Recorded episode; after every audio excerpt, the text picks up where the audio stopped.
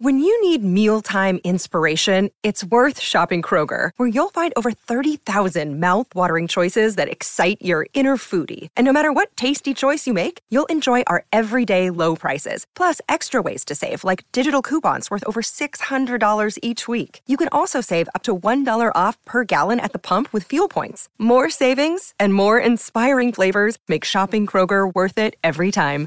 Kroger, fresh for everyone. Fuel restrictions apply. Palmerbet on the edge of the box. Oh, it's a straight up screamer! Download our app today and enjoy straight up screamers this FIFA World Cup with great odds, great promos, and same game multi at Palmerbet. Gamble responsibly. For gamblers' help, call 1 800 858 858. Welcome back to Sports Day. Nice to have your company and fantastic to have this man back on the radio. Thanks to Baron O'Day because little things are everything. And Mark Allen, former golf pro, host of the Twilight Zone on Sister Station 3AW. Marco, welcome to Sports Day. How you going, mate? No, very well, uh, and uh, it was very interesting watching the BMW last week. BMW is one of the flagship events on the DP World Tour, and I'm sure you both noticed that some PGA Tour loyalists finished one, two, and three, which it just it is just ridiculous. Now we're at this point with this LIV versus PGA Tour stuff where that's a win for the PGA Tour. To see Shane Lowry and Rory McIlroy and Jon Rahm play the golf that they played. And, and even to the point where Jon Rahm shot eight under on his back nine of the tournament. So the par is it was a par 37 on the back nine, and the guy shot 29 on a uh, par. So just ridiculous, eight under par, eagled the last.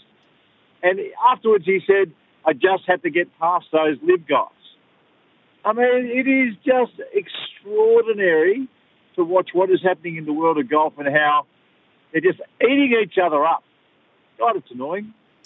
Yeah, well, Gooch finished fourth and Reed fifth. So, yes. tell us about your thoughts on that. Well, it's interesting for these guys because, as far as we know, this, this is important. As far as we know, the majors next year won't lock LIV players out. So Gooch desperately needs to stay in the top 50. If you're in the top 50, there's a cut-off point towards the end of the year. You get you get straight into the Masters and probably the other tournaments as well. So these guys are desperately looking for tournaments that will let them play, that have enough um, uh, world ranking points where they can go up. Now, apparently he's gone up quite a bit because finishing fourth at one of the biggest tournaments in the world, and that's what it was last week, um, has moved him up significantly to where they reckon he's pretty safe and he'll be playing in the Masters next year. I'm not sure about Patrick Reed. Patrick Reed, he's jumping up and down. He, will he'll play anywhere. But unfortunately, um, if you start playing tournaments in Asia or, or other parts of the world, you know, winning the tournament is like equivalent to coming seventh or eighth in, in other events. So uh, he needs they, they need to play in these huge tournaments. So just keep on watching that as well because I'm, I'm getting the feeling that Patrick Reed's world ranking points are going to erode pretty quickly. But the Gooch, he looks like he'll be playing next year. And there's a West Australian connection, you know, with uh, with the Gooch. There's mm. a guy called Malcolm Baker. Oh, yeah. Who I turned back in 1990. And Malcolm Baker has been caddying for Talor Gooch for a long time. So uh, Malcolm might be back at Augusta this year. I remember Bakes from some nightclub days back in the early 90s. Yeah, he's a good uh, good man. Uh, yes, now, me too. Me too. now, I don't. We don't want to go into this sort of uh, just kicking LIV for the sake of kicking them, but uh, Apple TV turned down the chance Yeah. to broadcast LIV, saying, "I quote, too toxic." So, where will LIV be broadcast next year? It is still a question mark. Well, you know what? I don't think it is toxic anymore. I reckon this has all gone the way of the dodo. You know, the, the PGA Tour have stopped kicking and screaming about, and let's be frank, about the beheadings in the town square in Saudi Arabia, all that sort of stuff. Okay, so they've stopped it because they know it's a silly thing to say these days. Because if you look hard enough and you look long enough, in fact, you just scrape off the top, you'll find that the PGA Tour have been dealing with Saudi Arabian dollars for a long time. And, and a lot of the major sponsors, excuse me, a lot of the major sponsors um, deal with Saudi Arabia, take the all, all these other things. So you, you, you can't be hypocritical in this situation. I'm really surprised Apple said no. I, I reckon somebody will soon. Now, whether whether that's Netflix or you know another one out there, I think it'll happen soon because I, I think it's got to a point now where there there is a divide um, in the world of golf, but I don't think it's as toxic as what Apple was saying. I, I think there'll be someone to put their hand up and say, yeah, we'll do this.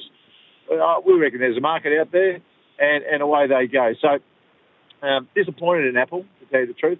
We're talking to Mark Allen, former golf pro. Uh, Marco, why wouldn't you want to take on a nearest the pin competition to determine the seedings for October's $50 million US event, 74.2 million Australian dollars with conversion right now? Uh, that's to determine uh, the uh, seedings for the Trump National Doral course outside Miami. hey? They're doing, things, they're doing things differently. I think Donald Trump's got about three starts on the LIV circuit next year, which is uh, which is pretty interesting.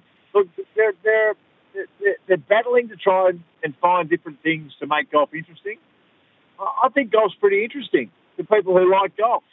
Now, the best way to get people um, watching the game is to get them playing the game, and I think we're starting to find different you know, ways of getting kids interested you know, that's the only but way. Competition, but a competition like this yeah, within a competition isn't bad. I mean, I don't mind yeah. playing the odd par three competition, mate, because normally there's a pretty good prize up for grabs, especially if you can knock it in.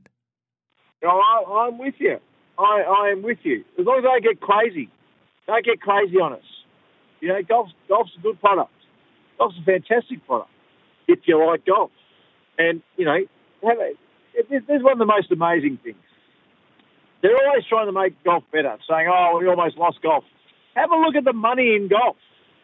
Golf's not struggling. But golf's not everybody's cup of tea. And, that, and that's fine too. But the people who get hooked into golf, they love it and they consume it. And that's why there's so much money in the sport because there's a real market out there and it's normally people who spend. So I don't see the need to go crazy and to try and find different ways. I like what they're doing here. It's nice but let's not do it every week. Yeah, I agree with you, Mark. I've told my girls to try and get into golf, and that's a great career, but they are intent on becoming influencers, so I'm not sure I'm going to get some joy on that front. it, it just, it's, just the, it's just the way it works nowadays, Marco. Eh? Hey, listen, yes. when it comes to golf, 12 clubs, 14 currently. What's what's the better method going forward? What status quo? Or are you, you happy to look at this?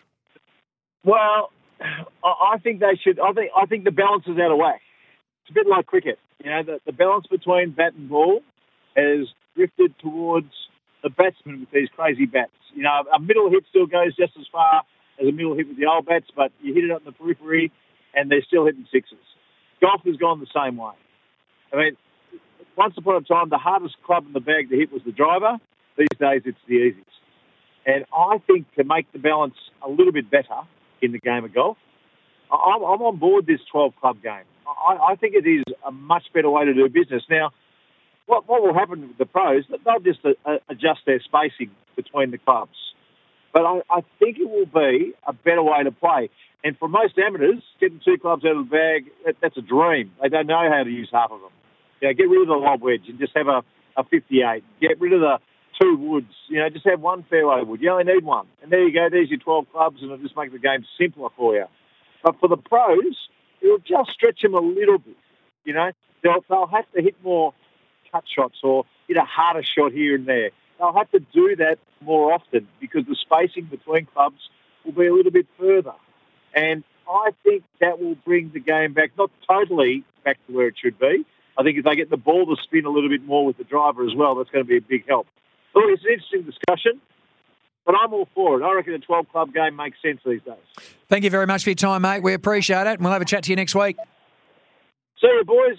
Good on you. Mark Allen here on Sports Day. Thanks to Barrenday Day. Don't miss out on the little moments because the little things are everything. We'll clear a commitment on the other side. We'll come back. And TABtouch's David Short will join us next. Want to witness the world's biggest football game? Head to iCanWin.com.au, predict Australia's score with a crystal ball, and it could be you and a friend at the FIFA World Cup Qatar 2022 semi finals, all thanks to McDonald's. Maccas, together and loving it. TNCs apply.